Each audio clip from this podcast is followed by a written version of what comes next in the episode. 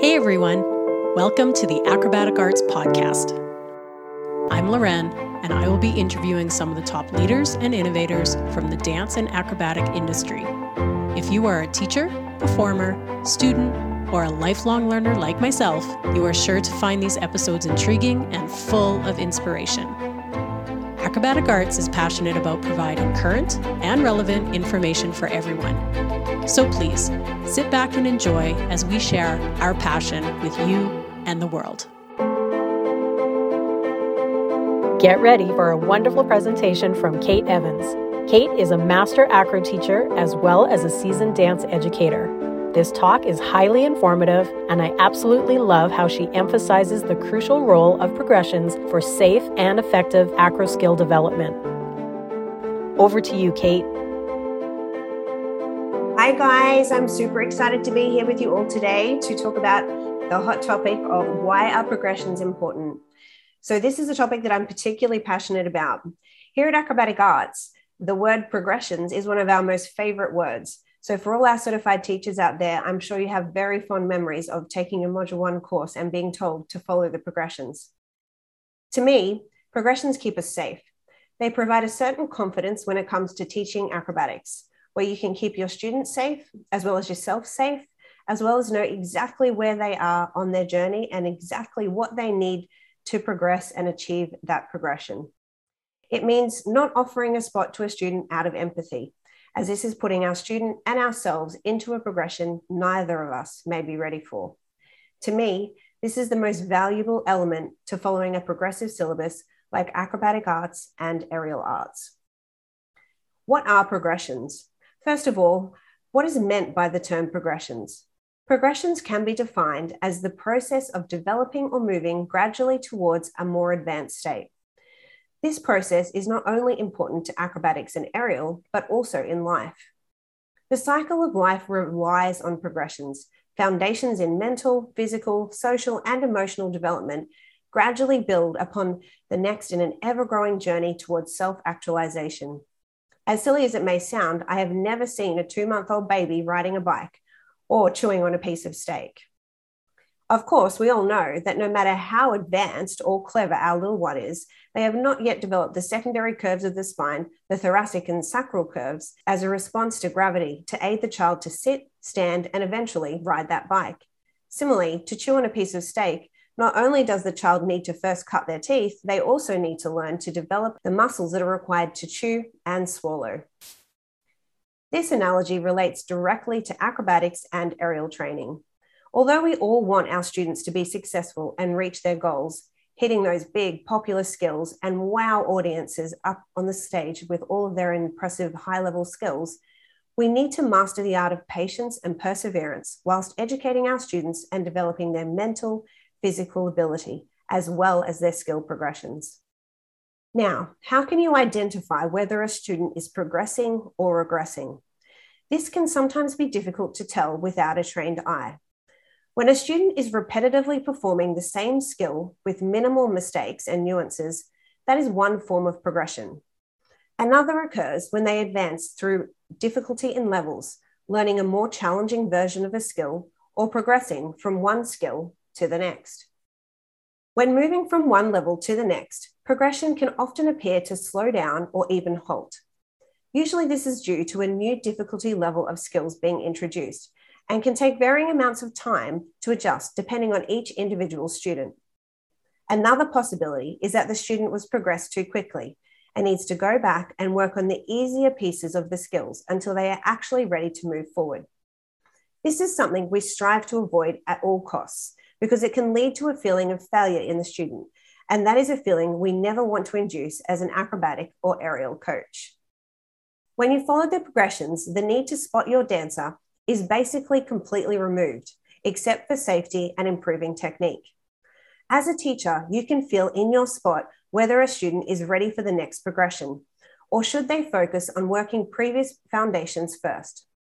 When spotting a student that has followed the progressions, the weight is taken out of the skill, as you are spotting students that have the strength and flexibility to achieve this skill, not just because they want a spot. Now, how do progressions actually work? Simply put, in the formations of memories, both muscle memory and neuropathways for coordination. Muscle memory is a form of procedural memory that involves consolidating a specific motor task into a memory through repetition, which has been used synonymously with motor learning. When a movement is repeated over time, a long term muscle memory is created for that task, eventually allowing it to be performed with little to no conscious effort. This process decreases the need for attention and creates maximum efficiency within the motor and memory systems. Muscle memory is found in many everyday activities that become automatic and can improve with practice. In acrobatics and aerial training, we perform many repetitive movements over and over again, building up muscle memory to perform those repetitive movements almost effortlessly. From an outside perspective, it may appear that no progress is being made. However, this is definitely not the case. Learning this muscle memory prepares not only the body for more challenging movements, but also conditions the mind to be ready for the next skill. In time, this eventually turns into more challenging skills, which is when the progression is normally perceived to the untrained eye. The key to success comes in time. You can practice progressions and drills over and over again, but the key to their success is allowing the brain time and rest to absorb and consolidate. The fact that learning is improved by providing rest intervals as opposed to slogging away with the same number of practices back to back has been very well established. So, too, is the importance of sleep in improving enduring memories and in learning new skills, very well documented. But now we also know that a similar process takes place very rapidly while we are awake in the intervals between practicing. This new study provides a new understanding at the level of brain function of why taking breaks for offline mental processing is necessary for learning. And it adds to the important finding that instant replay between practice sessions flashes extremely rapidly through the brain.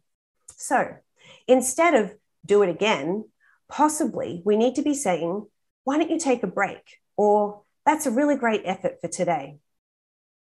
Why follow progressions? Well, first and foremost, injury prevention. A risk of injury is created when rushing through important foundational skills and moving straight to the higher level skills, both in the classroom, but even more so on stage. In acrobatics and aerial, muscle memory is everything. We need to instill in our students correct muscle memory by performing lots of drills and following the progression through each level, and by only executing the skills when the student has achieved the previous progression and is ready. This way, they will progress properly and when they are physically and mentally ready. This is particularly important when entering the world of high level complex and dynamic skills, such as tumbling or spinning in a hoop.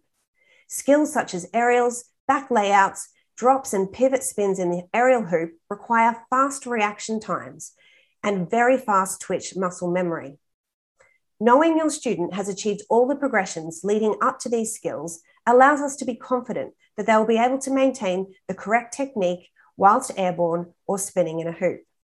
Not instilling this muscle memory and progression journey is not only a recipe for disaster, but also for sudden and acute injury. It can also cause the student to overmusculate the skill, and this can lead to chronic injury when students begin to tumble or do higher level limbering and aerial skills. Unfortunately, chronic injury is a very real reality for many athletes, but particularly an area in acrobatics, aerial, and even gymnastics we can prevent with education and creating a safe culture in your classroom. Chronic injury develops over time by repeating a skill with incorrect technique or a lack of strength and flexibility balance. For example, if a student glossed over bridge recovers and was rushed into working on walkovers, she may complain of lower back pain in the future. This is because she never learned through long term repetition how to roll up properly in the bridge recover through the spine, nor did she develop the strength and flexibility required to achieve this technique correctly. One thing I love about acrobatic arts program and aerial arts is that everything is taught from an introductory level then later becomes a building block for skills. The forward roll, the cartwheel, the bridge, the handstand are all used over and over again, even though the complexity of the movement may change. Skipping these progressive steps never works. I have personally tried skipping steps of learning a skill before, and I have always gone back and reworked each progression to create the final skill. Following these steps prevents you from hitting a plateau and becoming stagnant. If you gloss over foundational tricks in a student's acrobatic or aerial education, there will be inevitable holes that will become apparent later in their training. For example, a student that achieves their bridge recover in level four and then skips the 16, 16 count bridge recover in level five and goes straight into training that back, back walkover does not have the control element gained through increasing proficiency in strength and flexibility that is required to achieve a 16 count bridge recover.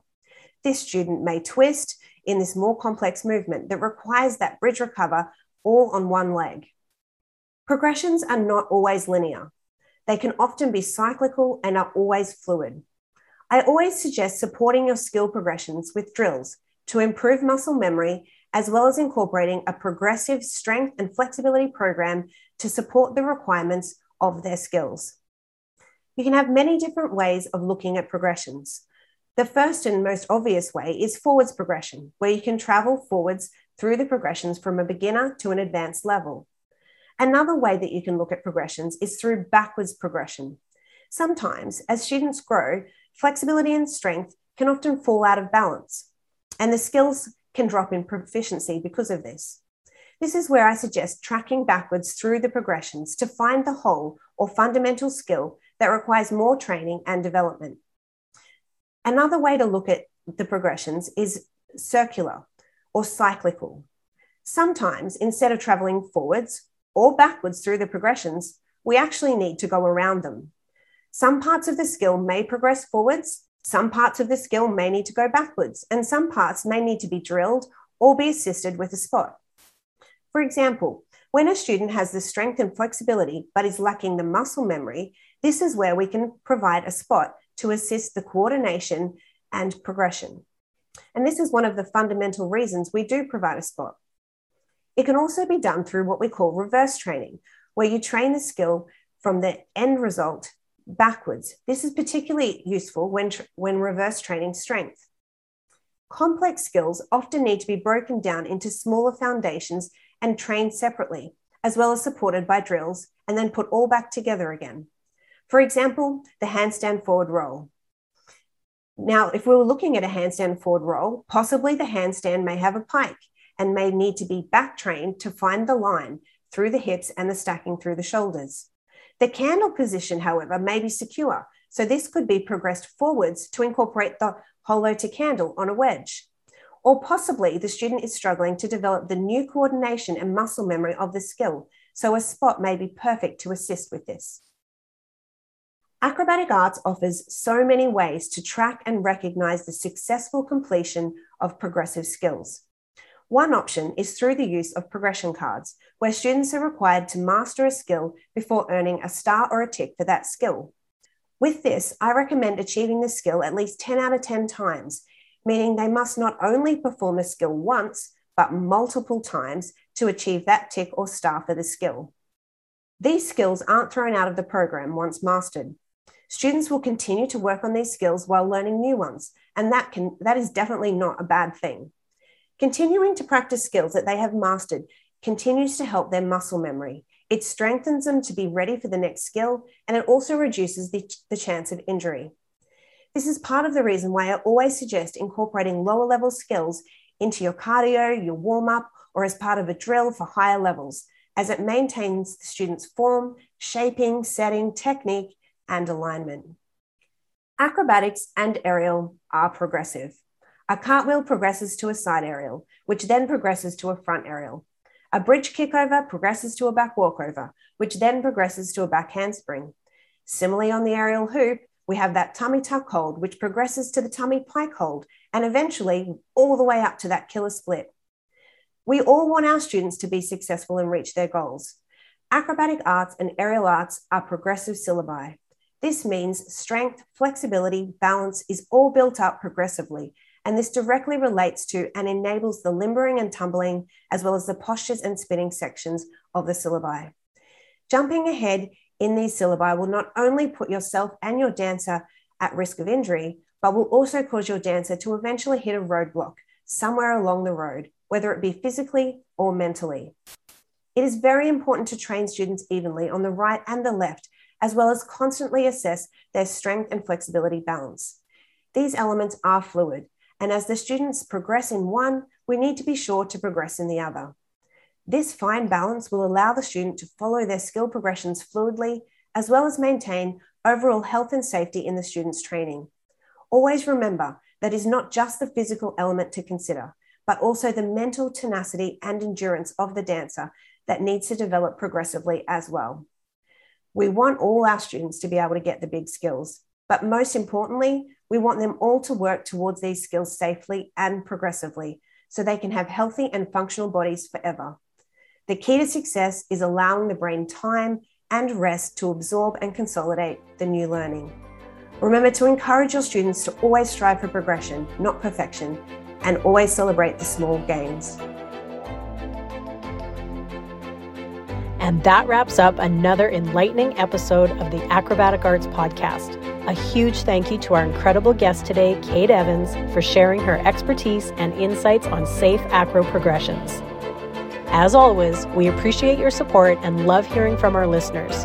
If you have any feedback, suggestions, or topics you would like us to cover in future episodes, send an email to admin at acrobaticarts.com.